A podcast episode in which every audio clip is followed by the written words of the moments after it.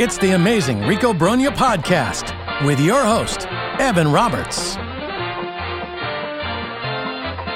Welcome to another Rico Brogna where no, no, we have no endgame on what the hell's going to happen with Carlos Correa. I guess we should start with the Carlos Correa update, which is really nothing. I mean, ooh, the Minnesota Twins may be involved. Ooh, the Mets and Correa still talking. They, this process sucks, and there's two kind of ancillary things that make this suck. Number one, Carlos Correa was a surprise for all of us. When we woke up eighteen days ago, nineteen days ago, twenty days ago, depends when you're listening, and found out the shocking news that the Mets apparently were signing Carlos Correa, we were met with shock, shock and awe. Well, as we sit here three weeks later, there is no shock. Now we're just waiting to find out, is he actually going to be a Met or is he not going to be a Met? And if he's not a Met, even though I think most of us would say, okay, I understand the concern, I understand the fear of the ankle, it's going to be met with massive disappointment. And I think that this Met offseason, no matter what you thought about it three weeks ago, even though it would be the same offseason, prior to the signing of Correa, which none of us saw coming, it would feel worse. It would feel like a disappointment. That may not be fair necessarily, but is that not true? That we have spent three weeks as Met fans dreaming about Carlos Correa in this batting order. Not as a unrealistic fantasy, but as a reality, or as what we thought was an apparent reality. So I don't know if that affects ticket sales.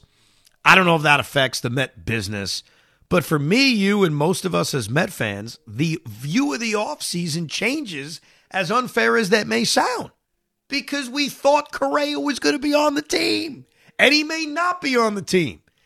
Now, that's not the reason Steve Cohen should just give him whatever he wants. That wouldn't be the reason to give Scott Boras whatever he wants, but I'm just trying to analyze this fairly. And trying to think about what most Met fans are going to be thinking about if we do get the news at some point that the Mets have walked away from these negotiations and Correa ends up wherever you want to put him. That no matter what you thought three weeks ago about this Met offseason, you will probably think a little bit more negatively about it now. Does that represent you, Hoff? And I, I, I do feel that way because it's just the past three weeks I've I've been under the impression that Carlos Correa is ours. Now, is it devastating blow to us, to the New York Mets, that he if he does not become a Met? No, it doesn't. But it's one of those things where it's like it makes so much sense. It feels like he's ours, and it's like I'm not bragging. I haven't been bragging at all. I've been like, oh my God, lock it up championship. But it, at this point in time, if it doesn't get done, it, it kind of will dig at us for for me for quite some time. Yeah, and, and that's not saying to the Mets, just sign him at all costs. I'm not in that camp. I think some Met fans may be in that camp. I'm not in that camp because we are talking about a twelve-year, three hundred million dollars contract. And the Mets are not making up the ankle concerns. The San Francisco Giants weren't making up the ankle concerns. So the Mets have to be smart about what they feel comfortable giving him. And considering how badly Steve Cohen wants him, I think that was made clear by the comments he made a few weeks ago. Whatever they end up walking away from is going to feel justified. But it doesn't change the fact that for days and days and days, we were all doodling Met lineups that featured Carlos Correa in it. I'm also at the point where I kind of want closure to this whole thing. It isn't really holding up the offseason wouldn't be a fair thing to say. Sure, if this Correa thing gets signed, they'll move on to other things. They may trade Eduardo Escobar like we talked about on the last Rico. But if they don't sign him, it's not as if there's somebody sitting out there that they're going to sign that's even close to being on the same level as Carlos Correa. There are other options to fill out this roster. Guys like Andrew McCutchen and Adam Duvall, players like that. But obviously, none of them are on the level of Correa. None of them would have the role of Carlos Correa. So it's not even the frustration of holding up the offseason. It's more just knowing for all of us. Just this guy on the team or is he not on the team? What the hell's going on? Yeah, but you, you say it's not holding things up, but it, it kind of is. With what, though? I, again, th- there's the, the levels. It's like Ken Rosenthal put out the statement, if, if, if and when this happens for a Correa, Escobar is probably going to be dealt. Well, that seems like a major piece because you and I just sat here the last podcast said we we think that he's adds a, is a asset to the New York Mets and we think we should have him on the team. But now you see there's there, and we'll get into some things later. There are pieces being dealt that would be an asset if Escobar was dealt the way that the Mets could actually use. Yeah, but, but okay, but here's my counter to that. I don't think teams who want Eduardo Escobar are going to move on from it. Like, I think they're going to wait and find out how the Carlos Correa thing unfolds. There may be even a little bit of a holdup to minor things of the offseason then of waiting to find out, okay, is Correa on the Mets? Because that could make this guy available. That could make that guy available. So I don't think the Mets are losing out on anything because of the Correa holdup. Like, the Philadelphia Phillies made the trade for Gregory Soto. We're going to talk a little Phillies today and the looming threat that they pose to the Mets in the National League East. That's coming up in a little bit. But I don't necessarily think that if the Correa thing was done forty-eight hours ago, Escobar's going to Detroit for Gregory Soto. No. I don't necessarily think that. Okay, but if they don't get Correa, they are less likely to trade Escobar, which is why maybe other pieces may be, you know, taken away. Like, again, you're right. It may not have been a guarantee that Soto was the guy that was going to be traded back for for for for Escobar, but because we don't know whether we are going to keep or trade Escobar, it it does hinder some other aspects of it. I, honestly, it could be a Met. Escobar may be a Met. If Correa is, is not on this team, if that's a possibility, Escobar's going to be on the team.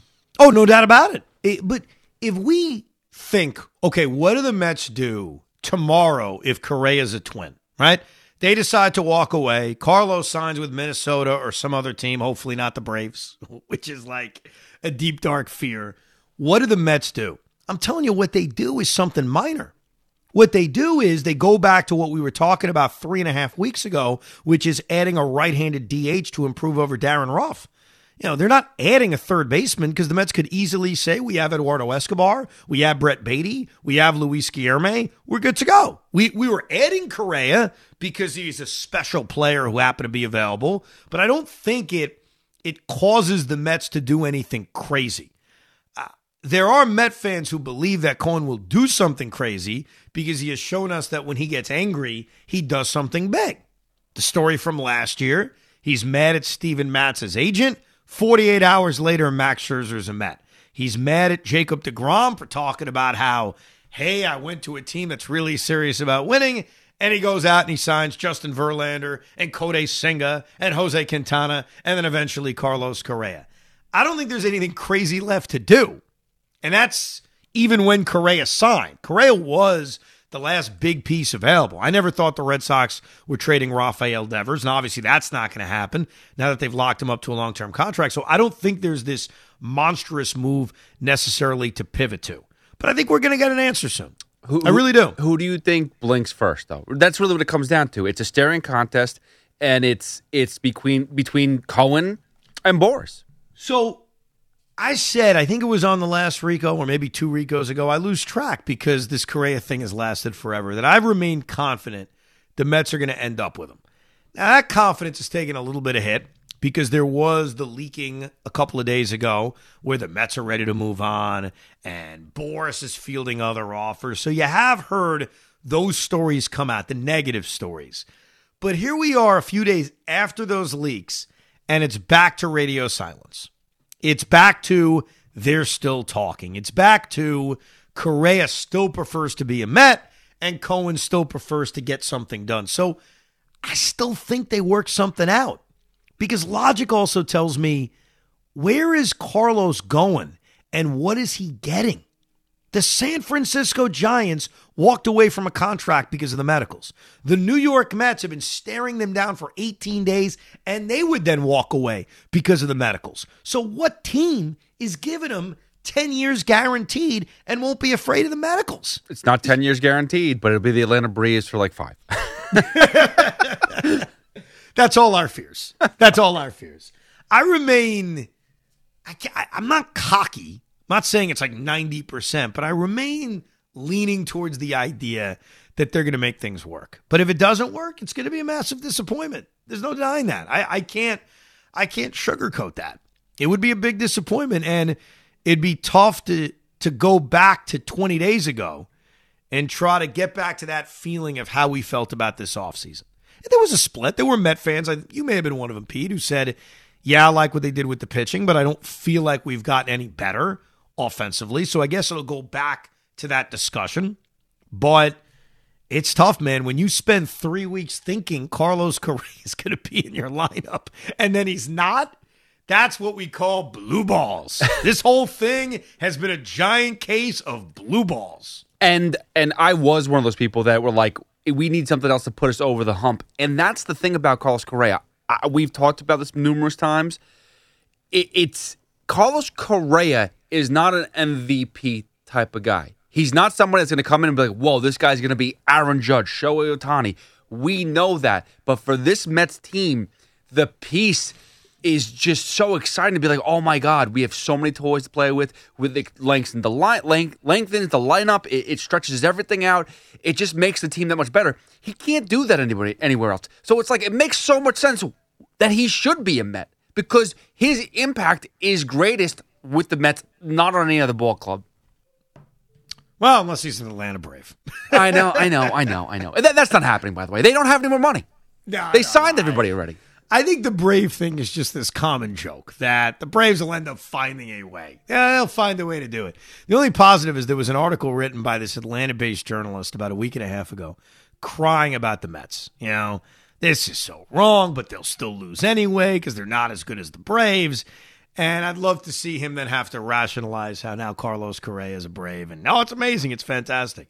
The one thing that did happen over the weekend is the Philadelphia Phillies have continued to revamp their bullpen. They made a trade for Gregory Soto, a guy we had mentioned for the Mets as a potential target. And the Philadelphia Phillies have had a very interesting offseason. They have done something that's actually really good for baseball. When Major League Baseball announced the expansion of the M L B postseason, there was a thought, there was a fear that teams would say, well, we really don't need to spend as much. Just get to the postseason and get hot. The Philadelphia Phillies were obviously the definition of that in twenty twenty-two. They won eighty-seven games. They pretty much collapsed at the end of the regular season. More on that in a second. But then when they got to the playoffs, to their credit, they got real hot. They won two games in the wild card series to advance. They obviously pulled off the upset of the Atlanta Braves in the divisional series. They took care of the Padres in the N L C S, and the Philadelphia Phillies were very close to winning a World Series, and they did that off the heels of a very disappointing regular season. So after that happened, there was a fear. We talked about it briefly in possibility with the Mets, and certainly Yankee fans have talked about it, that the Phillies could be this bad inspiration for teams to say, we don't need to be that good. We don't need to win one hundred games. We just need to be good enough to make the postseason and then get hot at the right time. It's just about being lucky at the right time.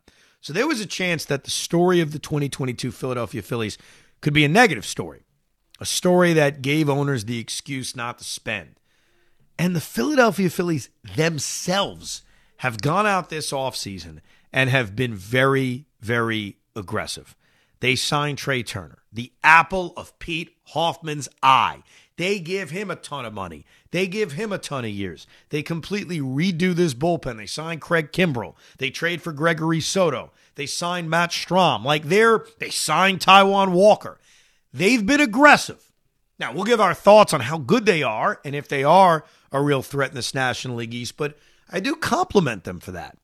Because that was a fear, and I heard that from Yankee fans, from Met fans, and from baseball fans, that the attitude would be, why do we need to get that good when all we got to do is find a way to make the postseason and get hot at the right time? Which, even though that may be true in the whole grand scheme of things, just get hot at the right time, you still want to see your general manager and your owner aggressively try to make the team as best as it possibly can be.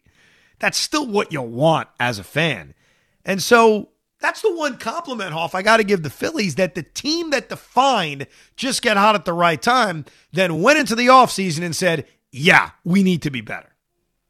Yeah, and that sucks. I mean, I it, it makes the it makes the division that much scarier, because you think about this: the Braves are this nuisance, this this team that's always around, always bothers us, and we like, oh, Philly. You know, we joke about the fundamentals, we we joke about all this stuff, and Philadelphia we don't take serious. You have to go to the World Series, and then they bulk up. And you're right, I freaking love Trea Turner. I do love that man so much, and he should have been a Met, but whatever. So be it. He's not. But the Phillies get him? I mean, come on. And on top of that, my boy Taijuan Walker, who I, again, love him, was happy that he got a contract, a nice deal.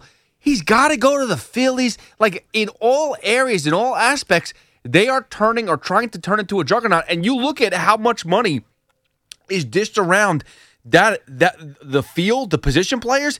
There's a ton of money out there between uh, Castellanos, yep, Harper. Yep. I mean, they're doing the same thing that we're doing. So they can't, like, I, I, no one in Philly can, can write an article about how, how negative it is for, for Cohen to be a, uh, an owner of a team. Oh, no, no, you're you're one hundred percent right. And I think I mentioned that maybe a couple of Ricos ago about how the Phillies are a bought team, and that's not a knock on them in any stretch, because, hey, that just means they have an owner that's willing to spend. Like, we have an owner that's willing to spend, but you're right. When you look up and down that lineup, J T Realmuto bought. Kyle Schwarber bought. Nick Castellanos bought. Bryce Harper bought. Now Trea Turner bought. And good for them. That's not said in any kind of negative light. What, what scares me about the Phillies, last year in twenty twenty-two, the year they won the National League pennant, which is still hilarious and depressing to say, they had such a disappointing season. Outside of Realmuto, who had a real good year behind the plate and basically played every day, and Kyle Schwarber, who had forty-six home runs, even though he hit for an insanely low average, but I expect that average to go up with the shift going away. They had so many guys have down years. That's what scares me. Bryce Harper missed a lot of games. He missed sixty-three games last year. Now, he'll miss games this year. We all know that. At the beginning of the season, maybe it'll go into the All-Star break with the Tommy John surgery. But Bryce Harper last year missed a significant period of time. The real dud was Nick Castellanos. And there's no way, because I've watched a lot of Nick Castellanos over the years, whether it's with Detroit, whether it's with Cincinnati or with Chicago, he's a freaking hitter. And there's no way in hell he's going to have another year where he has a sub seven hundred O P S, let alone sub eight hundred O P S. He's a hell of a hitter. Alec Baum's only getting better. Bryson Stott's now going to be the second baseman with Trea Turner coming in, and we mentioned the addition of Trea Turner. Rhys Hoskins is in a contract year. I think the Phillies, offensively, they're going to be a legitimately better team. The Braves are the Braves. I, I mean, it's not even worth analyzing them. They're good. They're fantastic. They got a lot of young players signed for one hundred fifty-five years. They're great. Probably write them down and win close to ninety-five to one hundred games. The Phillies are the wild card because they're really good, but they struggled last year. They had this weird up and down, up and down season. But I look at this lineup, when you add Trea Turner and you have Bryce Harper coming back in the second half, and you know Castellanos is going to have a better year, and Schwarber, you know, I'd say a similar year, probably up in average, down in home runs, if I had to predict. Hoskins in a contract year. Maybe Realmuto goes backwards because he's thirty-two years old and he's a catcher. You never know. But I would fully think that the Philadelphia Phillies are going to score even more runs this year. That'd be my guess. Do you do you know that meme that's out there, the Michael Jordan one, where he's like sitting there on a couch and he's like, and then I took that personally? Yes. That's like Nick Castellanos when he was asked if he hears the boos. Yes. He when he got hurt, when he got asked that question, I think he took it personally. And, and, and it, things changed. I mean, if you consider how bad it was at that point in time in the season where someone's going to ask him if he hears the boos, and to where it, it ended up, and I think in the playoffs he was pretty good. If I'm correct. Well, he was making great defensive plays. That's what he was doing. He hit a little bit in the divisional series. Outside of that, he didn't hit a lot.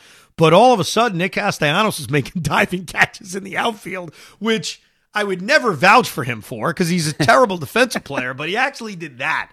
But yeah, he started to at least come through in big moments, and he had his big moments after he was clearly bothered by being asked about the boos. Yeah, and and that, that you're right. I think that he's going to turn around. And and that just, when you have those big pieces and have such, like, that's why you talked about the Met. You had a, we had an episode where you talked about Alonso and Lindor and some of these other guys that didn't really have career years. They just had really good years. They had right. great years for the Mets, but they weren't career years. Things will get better. What that just shows, too, that was one hundred one wins. They'll get better. Phillies were terrible, and they still got to the World Series. Yes. You know? Well, I, it's weird because I think we have to judge their regular season. The playoffs are a completely different animal, and obviously they were tremendous in the postseason. I give them full credit for it, but over the course of one hundred sixty-two games, they underachieved. They won eighty-seven games. I, I'm telling you, they should be a lot better, and not just by adding Trea Turner, but by guys who were there last year performing better. Now, I also think their rotation's going to be better. Zach Wheeler missed about six starts last year, which has been rare for him since he came back from Tommy John surgery with the Mets. I would expect that Zach Wheeler is as good, if not better. Aaron Nola's in a contract year. Uh, he had a real good year last year. I don't know if he'll be much better. Bailey Falter was very impressive when he pitched down the stretch, and they added Taijuan Walker. Taijuan Walker, to me, is a clear upgrade over Kyle Gibson. Kyle Gibson pitched to a five E R A. Now, I think the adjustment for Ty at Citizens Bank Park may be a thing. The real X factor is going to be this bullpen. They have, I shouldn't say completely redone it, because Sir Anthony Dominguez will be back. Jose Alvarado will be back. Andrew Bellotti will be back. But they go out and they add Craig Kimbrell, which I'm not sure what to think about, because Craig Kimbrell looks done. And I thought he was done a few years ago, but then he had that stretch with the Cubs a few years ago where it's like, oh, maybe he's not done. But then he goes to the White Sox and he sucks. He's terrible with the Dodgers last year. Does Craig Kimbrell have one more monster year left in him? It's possible. They go out and add Gregory Soto, which is good insurance for it. Uh, they did lose David Robertson to a, a team you may be familiar with, our team. And they did add Matt Strom, who's the definition of an up-and-down bullpen arm. The Phillies' bullpen over the last four years has consistently sucked. Again, leaving the postseason out, just looking at the regular season, their bullpens have been consistently twenty-fifth in Major League Baseball, twenty-fourth in Major League Baseball. Will Strom, Soto, Kimbrell versus Eflin, Robertson, and Hand necessarily improve it? We'll see. Bullpens are so up and down. But the Phillies, when you look at this division, that's the real wild card. Because the Braves, to me, are the same. They're going to be very, very good. They're going to be very difficult to beat. Last year, the New York Mets beat the crap out of the Philadelphia Phillies. They played them nineteen times, and they went fourteen and five. If that's a more competitive number next year, and it's not nineteen games, we do have to keep that in mind. It's been lowered. It's no longer nineteen. I think it's thirteen that you play against your division. So you're taking six games away. But if it's a more even matchup this year, which you'd expect it to be, that changes everything.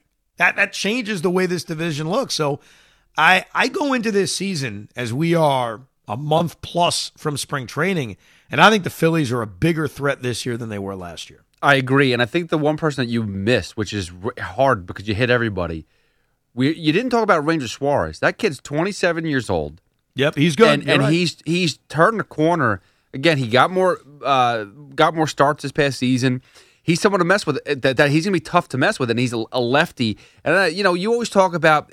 It's funny because I always talk about lefties as you don't need a lefty in your starting rotation. You just don't. It doesn't have. You don't have to do it. If he's not effective, you don't need it. But when you have one who's highly effective, it's scary. And I feel like this guy, Ranger Suarez, last year, good year. He's only improving, and he, you know, his strikeout to. to walk ratio is okay, and he's he's just getting better with age right now.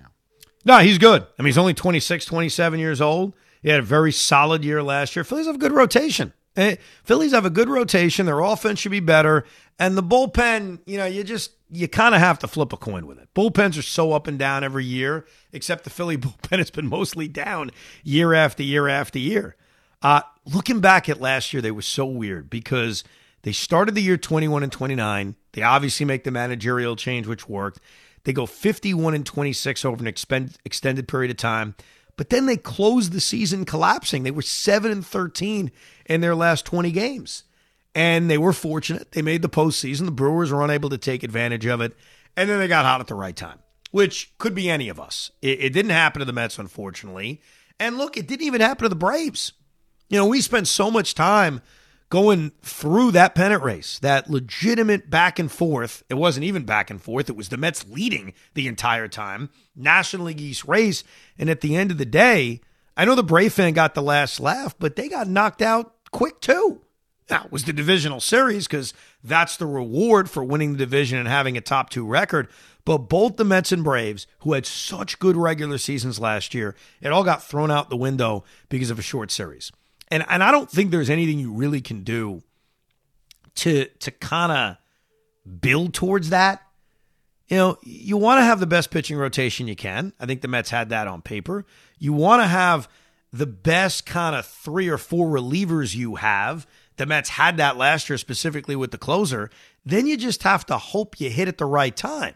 And the Mets were a bat-on-ball team last year. They didn't strike out a lot. So anyone who thinks, oh, you got to put the bat on the ball in the postseason, well, you got to hit home runs too. The Mets didn't do any of that. They didn't pitch well. They didn't hit enough. They lost. So there isn't an exact formula for succeeding in October. It's more, you just have to succeed in October, which the Mets didn't do last year and the Braves didn't do last year. But the Philadelphia Phillies, to me, make this a legitimate three-team division. The Braves deserve their respect as the defending division champions, and the Mets are coming off one hundred one wins, and I think the Phillies are going to be better. And like I said earlier, it's thirteen games against your division rival. So down from nineteen, so there's six fewer games you're playing against your division rival. The Mets play the Phillies six times at home. They play them seven times on the road. And Bryce Harper is not going to be available for the first half of the season. So now that's one factor in the whole Met-Philly rivalry. Uh, a couple of days ago, I got a very interesting email from a guy who listens and said, can you guys at some point discuss these rule changes, which we haven't mentioned that much during this offseason, but they're very significant, and how they may impact the Mets in a positive or negative way? I think it's a great idea. There's a lot of rule changes, so we'll deal with one at a time. So for today's episode, we'll get into the uh, the pitch clock. We'll get into the shift at a later episode.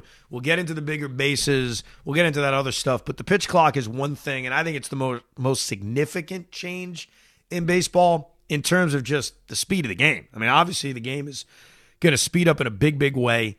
And it's something I've always had a passion for because over the last, I'd say five years, I've D V R'd games more than ever. Really over the last five to ten years, and it's increased even more in doing afternoon shows because I get home. I'm not home in time to start a game. It would, if I did, I'd, I'd be, miss the first three or four innings. I'm the kind of fan that wants to watch every pitch. So I eat dinner, I talk to my wife, I start the game late. I've talked about that a lot. But a part of DVRing games has allowed me to see firsthand how long it takes in between pitches. Because there are times in which I notice how long it takes and I press a skip button where I don't want to miss a pitch, obviously, but I want to miss the downtime.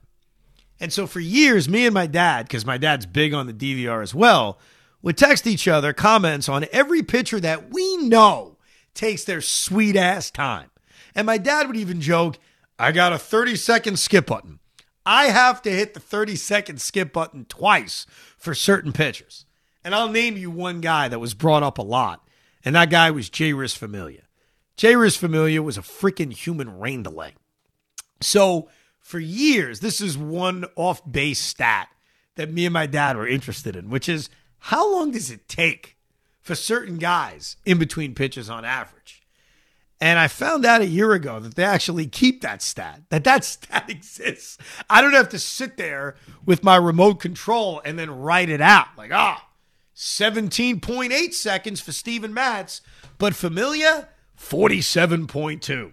There's actually a stat on FanGraphs in which they keep the average time in between pitches. And when I started looking at that, it was just more for my own interest.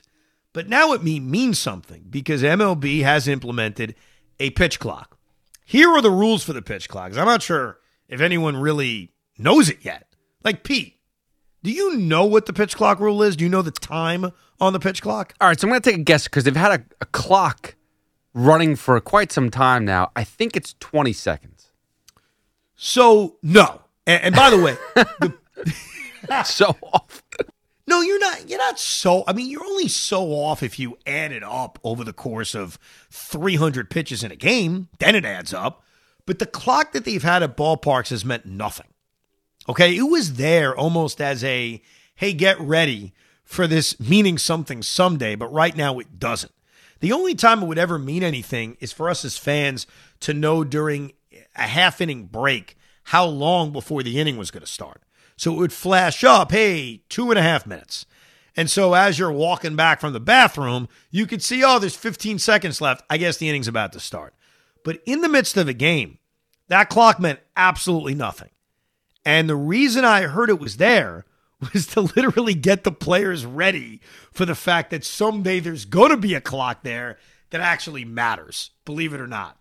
So, so here's the official rule. And if the rule is broken, uh, my understanding is the umpire could say, okay, that's a ball. And the same thing for hitters. Hitters also need to be in the batter's box. But for the sake of this discussion, in the impact of the pitchers, when there's nobody on base, the rule is fifteen seconds. fifteen seconds. That's why when you say twenty, are you close? I mean, five seconds isn't a big deal, but over the course of a lot of pitches, it is a big deal. You know, you, you do the math. How many pitches are there in a, in a baseball game? Figure there's about three hundred pitches in a baseball game?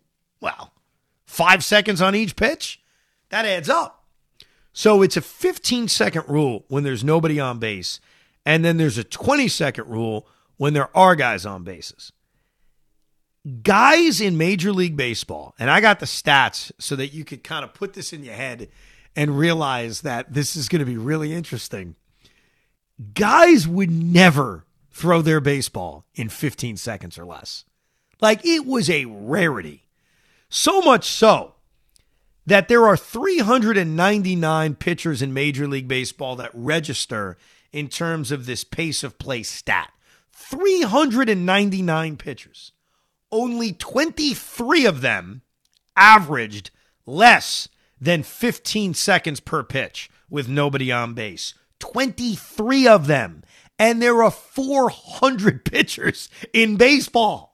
So that means there are only twenty-three guys in Major League Baseball who could honestly say, this rule doesn't impact me. I throw in less than fifteen seconds anyway. Now, Pete, I got a question for you. Okay. One of those twenty-three guys, one of those twenty-three pitchers who averaged throwing a pitch with nobody on base in under fifteen seconds is actually on the New York Mets. Who is it? Max Scherzer. It's a great guess, but it's not Max Scherzer.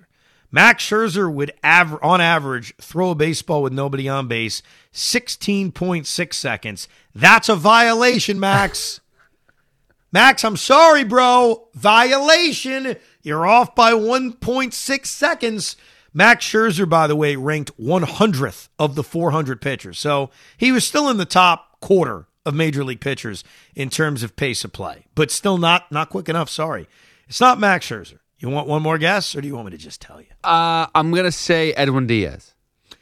That's a very good guess. Edwin Diaz was a very fast-throwing pitcher, but he averaged seventeen point six seconds, Oof, slow. Which is two point six seconds off of the pace that we need. Edwin Diaz ranked one hundred seventy-second in baseball amongst the four hundred pitchers, so he's a little bit in the top half. The guy I'm referring to, who averaged fourteen point eight seconds, so two-tenths of a second better than the fifteen-second rule, and ranked eighteenth in all of Major League Baseball, is, of course, David Peterson. Oh, my God. You love him so well, much. Well, maybe, may, maybe you know why now. Because he pitches fast. Because he gets that freaking ball, and he throws it. So only twenty-three pitchers would have no problem with this rule. So when someone asks me, or you ask someone else, hey, how do you think the pitch clock's going to affect guys with nobody on base? You would think guys would adjust, but there's a lot of guys who have to make an adjustment. The thing with nobody on base you would think would be easier to adjust. The question's going to be, how do guys react when there is a guy on base? So let me give you some numbers there. Oh, That's go, a twenty- real, real quick, just go yeah. back, just because I want to stay with the Peterson thing. Where does he rank, and who's number one? So the number one guy, oh my God, I saw it on the list. I completely forgot. You didn't um, write it down. Out of that, I didn't. I didn't write that one down.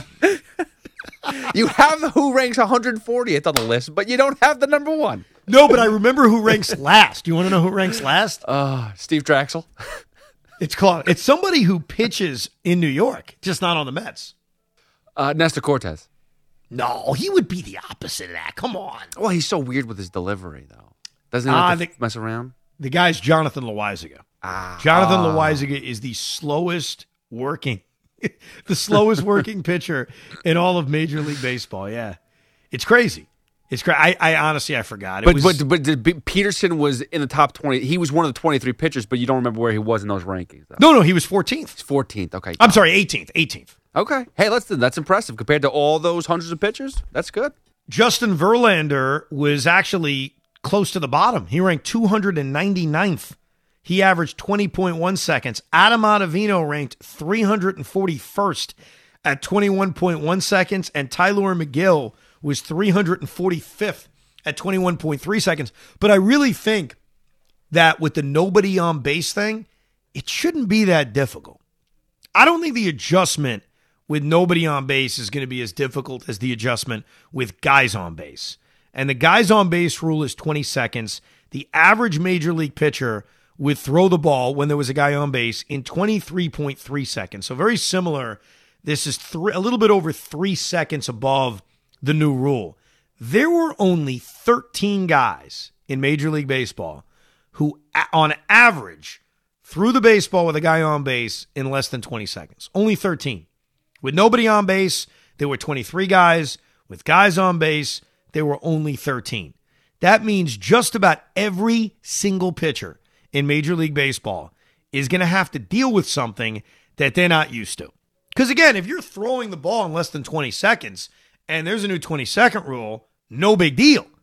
And the Mets happen to have a guy who not only threw the baseball on average in less than twenty seconds with guys on base, but really blew it away. Like he was doing it in no time. And, and you were right on, Pete, earlier with a guy you were thinking about. Because this guy with guys on base actually works faster, which is crazy. And that guy is Edwin Diaz. Edwin Diaz, and, and this was noticeable. And I'm sure as a Met fan, as, as you hear this, you're maybe shaking your head because it was noticeable. Edwin Diaz would get the freaking baseball with a guy on base, and he would go. Like, he did not wait around at all. And what I find so odd about him is that Edwin Diaz threw the baseball in seventeen point six seconds. Again, the new rule is twenty seconds, so Edwin's got this beat by a lot. That's the exact same amount of time as Edwin would throw the baseball with nobody on base. And there's no pitcher who does that, by the way. Like, every pitcher slows down when there's a guy on base. Edwin Diaz has the exact same time. And last year that worked for him. He ranked eleventh in all of Major League Baseball in terms of quickly throwing the baseball home with a guy on base. So Edwin Diaz, you know, based on these two new rules, or the one new rule, but with guys on base and nobody on base, he's the one guy that should not be affected in any way. So I have a question because, and now this is a deep dive. I don't know if you want to go into it. Maybe for the next episode, you'll have this.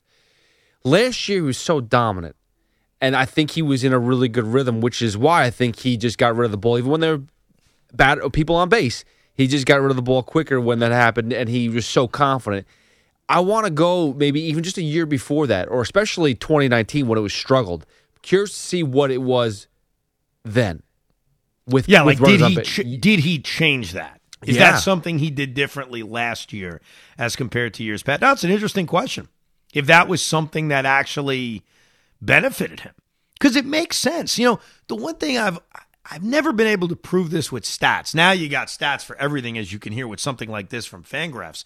But back in the day, I used to always think that the best pitchers were the ones who worked at the fastest pace. It was just a, a feeling that we all had. Ah, every elite pitcher would get the ball, he'd throw it home, and that would be it. There wouldn't be that much waiting around and stepping off and BSing. And again, that's not a scientific thing. I'm sure there were some great pitchers that took all day. Look, I'll give you an example right now. Justin Verlander. Justin Verlander is a slow worker. The numbers prove it. Whether there's guys on base, whether there's nobody on base, I'm looking at the numbers. twenty-one, twenty point one seconds with nobody on base, ranked two hundred ninety-nine among four hundred pitchers, and twenty-four seconds with guys on base, and ranked two hundred forty-fourth amongst pitchers. So Verlander's an all-time great. He obviously hasn't worked at a fast pace, but it's an interesting question about Edwin Diaz. I, I am concerned about Kodai Senga because there is a parallel. Every single Japanese pitcher works at an incredibly slow pace. So it must be something that was taught overseas and taught in Japan, because Daisuke Matsuzaka back in the day was the slowest working pitcher. Yu Darvish today, slowest working pitcher. Shohei Ohtani, slowest working pitcher. It's not an anomaly. It's not a stereotype. It's a fact. It just is. Japanese pitchers work at an incredibly slow pace, uh, probably because of something that just happens over there in Japan. Maybe that's just the way guys are taught when they're growing up. Take your time. There's no rush. Think about what you're about to throw. Get the right grip. Get set. There's no rush. We can be here all day. Well, in Major League Baseball in twenty twenty-three, you can't be here all day. The, the other aspect of this is the fact that you are only allowed what they're calling two disengagements with a guy on base. And what that means is pitchers are limited to two disengage, disengagements which qualify as pickoff attempts or step-offs per plate appearance. This is a complicated one, and there's no stat here for this. It's more just thinking logically. If you're the kind of guy that likes to kill time by throwing over to first base, you can only do it twice. If you throw over a third time and you don't get the guy out, it's considered a balk. So the odds of you throwing over a third time are very, very low. It also leads to the idea that the base runner, after a guy has either stepped off or picked off numerous times, is going to take a bigger leap because they know, hey, this guy can't throw over. And if he does, I get second base anyway. That's a that's a weird one, man. I think that's the weirdest part of this pitch clock thing. The pitch clock thing is, okay, get the ball, throw it home, let's go. But the fact that there's a limit on how many times you could throw over to first base or step off, that's a tricky one. That that I think is going to be turned over eventually. I think they're going to have to rework that one. Not that's saying it's going to be gone, but they're going to have to do adjustments to that because you're right. I mean, eventually, two throws over, you have to be overly confident that you have him, and that never. How often do people get picked off? Rarely ever. I mean, with the amount of throws to first base, how often do they pick somebody off? Well, part of this is connected to the bigger bases, which we'll get into in another pod. The reason they expanded the sizes of bases, one is for player safety, and the other thing is to try to kind of get the run game going, to bring back stolen bases to Major League Baseball. Sabermetrics, in a way, has killed it because they don't think it's worth trying to steal a base, that it's not good baseball. So by increasing the size of the base, you're also decreasing the amount of space there is between first and second base. And now combine that with the fact that the pitcher can only throw over two times, you should see an explosion, or at least an increase. Maybe explosion is too strong, in guys trying to steal second base. And we'll examine that on a later pod, if that benefits or hurts the Mets with the catching that they have and the speed that they have. But that's also going to be an adjustment because I don't have a stat on how many times a guy steps off or how many times a guy uh, picks off, uh, tries to pick off a guy at first base. But I would think that sometimes guys do that, not necessarily because they're trying to pick a guy off, but because, hey, they're just kind of killing time. Like, ah, I don't want to pitch. I'm going to throw to first base, think about it more, maybe kind of get the, the pace of the hitter out of whack a little bit. Maybe the hitter wants to, to get up there and hit, and you're continuing to pick a guy off first base. Maybe it slows the game down a little bit. I'm sure there are various strategies for why pitchers do it. So it's not only get the ball and throw it, but it's also two disengagements per batter. Based on who's in the Met rotation, it's tough to say because I think Max Scherzer, despite being a guy who needs to speed up to fit the fifteen-second rule and speed up to fit the twenty-second rule, I look at Scherzer, I look at Verlander, and I figure they'll make the adjustment. These guys are veterans. If anything, that may be the benefit of having older guys on your staff that, yeah, even though they're used to no pitch clock, you would think they're also used to adjusting and they're used to kind of figuring it out. Carlos Carrasco, same thing. Jose Quintana, same thing.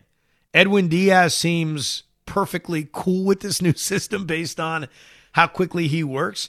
And the Kodai Senga thing, look, it's a part of the adjustment. He's going to have to make a lot of adjustments to American Major League Baseball right out of the gate, and one of which is going to be the pitch clock. So I don't know, and I don't think there's any way to say, hey, this hurts the Mets or this benefits the Mets. I don't think there's an answer to that. but it's something that everybody's going to have to deal with this year. And I don't know about you, Pete. I think it's just good for baseball. I think it's really good because these games over the last few years take way too long. And I'm not saying that as somebody that wants to go home. I'm saying that as somebody that watched baseball growing up, and the game was quicker because the pace was quicker. So, I, you know, I it's debatable, and I don't, I'm going to argue with on that. Because on the fact that, yeah, you want the game to go quicker, I get that. But there's certain things, there's certain times in the game, the intensity of the situation is now going to be sped up. And I hate that. Now, don't get me wrong. Like, not every game is supposed to be like, okay, stop and start, stop and start. You know, here now we let's go talk to the pitcher again and let's, let's throw over to the first base. Okay, like I get that. That does lengthen it out. But there's moments like now. The reason why I love baseball so much is it, it reminds me of a real life chess match, and and that to me is is taking away from it because you're right. A pitcher thinking about, I'm going to mess with this batter right now. I'm going to make him sit here and wait a little bit extra and get under his skin. Let me control the situation. You're controlled by a clock. You're controlled by how many times you can throw over. And it does speed it up, but it takes away those mind games. And I love those mind games at times. If you think back to every exciting ninth inning Edwin Diaz pitched last year, was anything taken away from it? Not that I recall. No, I think it was pretty, they were pretty good. Yeah, because Edwin Diaz got the effing ball and he threw it home. There was no waiting around. You know, Jeurys Familia took an hour and a half. Did that was that more exciting? Like, was it better because we got forty-five seconds between strike one and ball one? In, in a playoff situation, the intensity and, and like someone like just taking a step off the mound and you're just like on pins and needles, yeah, it kind of creates a bigger feel. I disagree, man. I really do. I, I, I love that there's no clock in baseball, but I think this is a clock that's necessary, if that makes any sense. I, but it's now, here's the thing is, I don't disagree for everything. Because you're right, like it speeds up the game. Let's let's get to that part. Let's get to the bigger parts of the game. It's almost like though, in extra innings in a in a playoff game, you're not going to have a runner on second base. You're you're not doing that because it's the playoffs. It's a bigger game. Bigger. So you want to take the pitch clock away? You want to take the pitch clock away for the playoffs? Is that what you're saying? Maybe the ninth inning. I think you're nuts. Yeah. Like I I give you an example. I don't know if this is a good example. In the N B A, the final two minutes of a close game can be really really exciting. But the one thing that's always driven me nuts is the amount of timeouts and the fact that up timeout, possession timeout, possession timeout.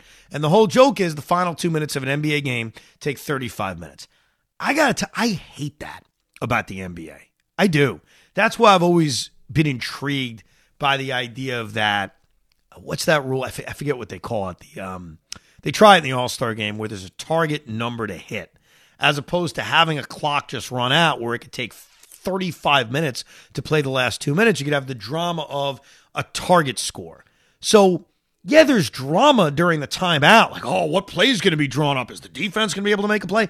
There's drama, but I don't need five minutes of downtime to build up the drama. No, you know, when a when a pitcher gets the baseball and it's a two-two pitch and the bases are loaded, I don't need five minutes to think about. He's got the ball. Let's go. Let's yeah, see what but, happens. But, dude, think about the biggest situations in, in the past few years of sports moments and stuff like that where you're literally sitting there with your hands on your head, intense intensity, intense moments. Yes. If everything is slowed down, like, it, it kind of just makes it that more intensive, which is why sports are so great. Like, that. that's what I love. I, I do like things being slowed down a little bit. Now, you're right. Is it is it too much? Is it too? I can't stand the N B A because of that. But on the other hand, if the Nets are in the the, the finals, game seven, and there's thirty seconds left on the clock, and it's a one-score game, and there's still maybe ten possessions left because they can foul and do whatever it is and whatever, extend the game, it just builds that final play.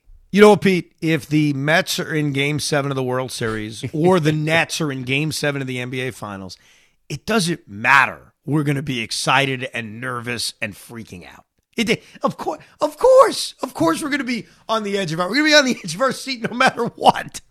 I, I, I think the pitch clock does a lot more good than bad. I do, because growing up watching baseball, games took two and a half hours. Now they take three hours. You got to ask yourself, why? What's the difference? Is it because there are more strikeouts and more walks? Is it as simple as that? Because there's more pitches in a game? Or is it also because guys take more time in between pitches? And all you've got to do, and I saw this during the pandemic, is go back and watch old games. And baseball was great back in the day. It's not like it's gotten better or worse, in my opinion. Baseball's baseball. But this aspect of baseball has gotten worse. It takes longer in between pitches. That's got to stop. Like, I, I'm not going to legislate necessarily that guys strike out more or there are more walks or there's more strategy of taking pitches. That's baseball. It is what it is. There's going to be more pitches in a game. There's obviously more pitching changes in a game now. But there really shouldn't be forty seconds between pitches. And I've seen it abused over the years. I saw it with Jeurys Familia. Uh, it was crazy. I'm telling you, you think I'm you think I'm exaggerating. There's going to be a twenty-five second rule. I've seen this guy take fifty to fifty-five seconds in between pitches. That's absurd. I feel like there was a highlight video that somebody did, like a seven-minute video of like somebody. It might have been Familia, and he threw like six pitches in like seven minutes. It yes! was it was ridiculous. And, yes! and and by the way, I did the math because uh, I guessed twenty seconds per pitch. And if you say three hundred pitches, um, three hundred pitches in a game. If you shave that five seconds to make it twenty seconds, if you make it that long, it would be add another twenty-five minutes to the game. Wow. For, for adding five seconds per pitch. You from see? fifteen to twenty. So I do get that, yes. That's significant.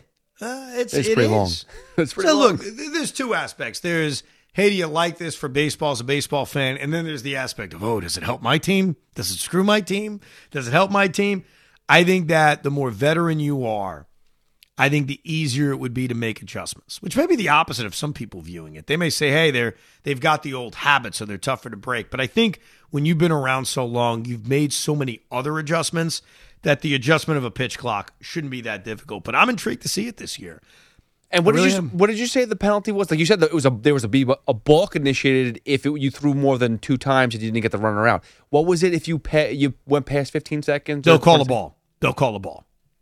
Oh, They'll boy. call a ball. More walks. Right. Well, it's not going to. It's never good. Here's what I would predict. Familia's going to walk every single batter. Early in the season, there are going to be guys who get, yep, yep, that's a ball. I think by the middle of April, it'll never happen. Because guys are going to know. Guys, are, there's going to be a clock. You're going to see it.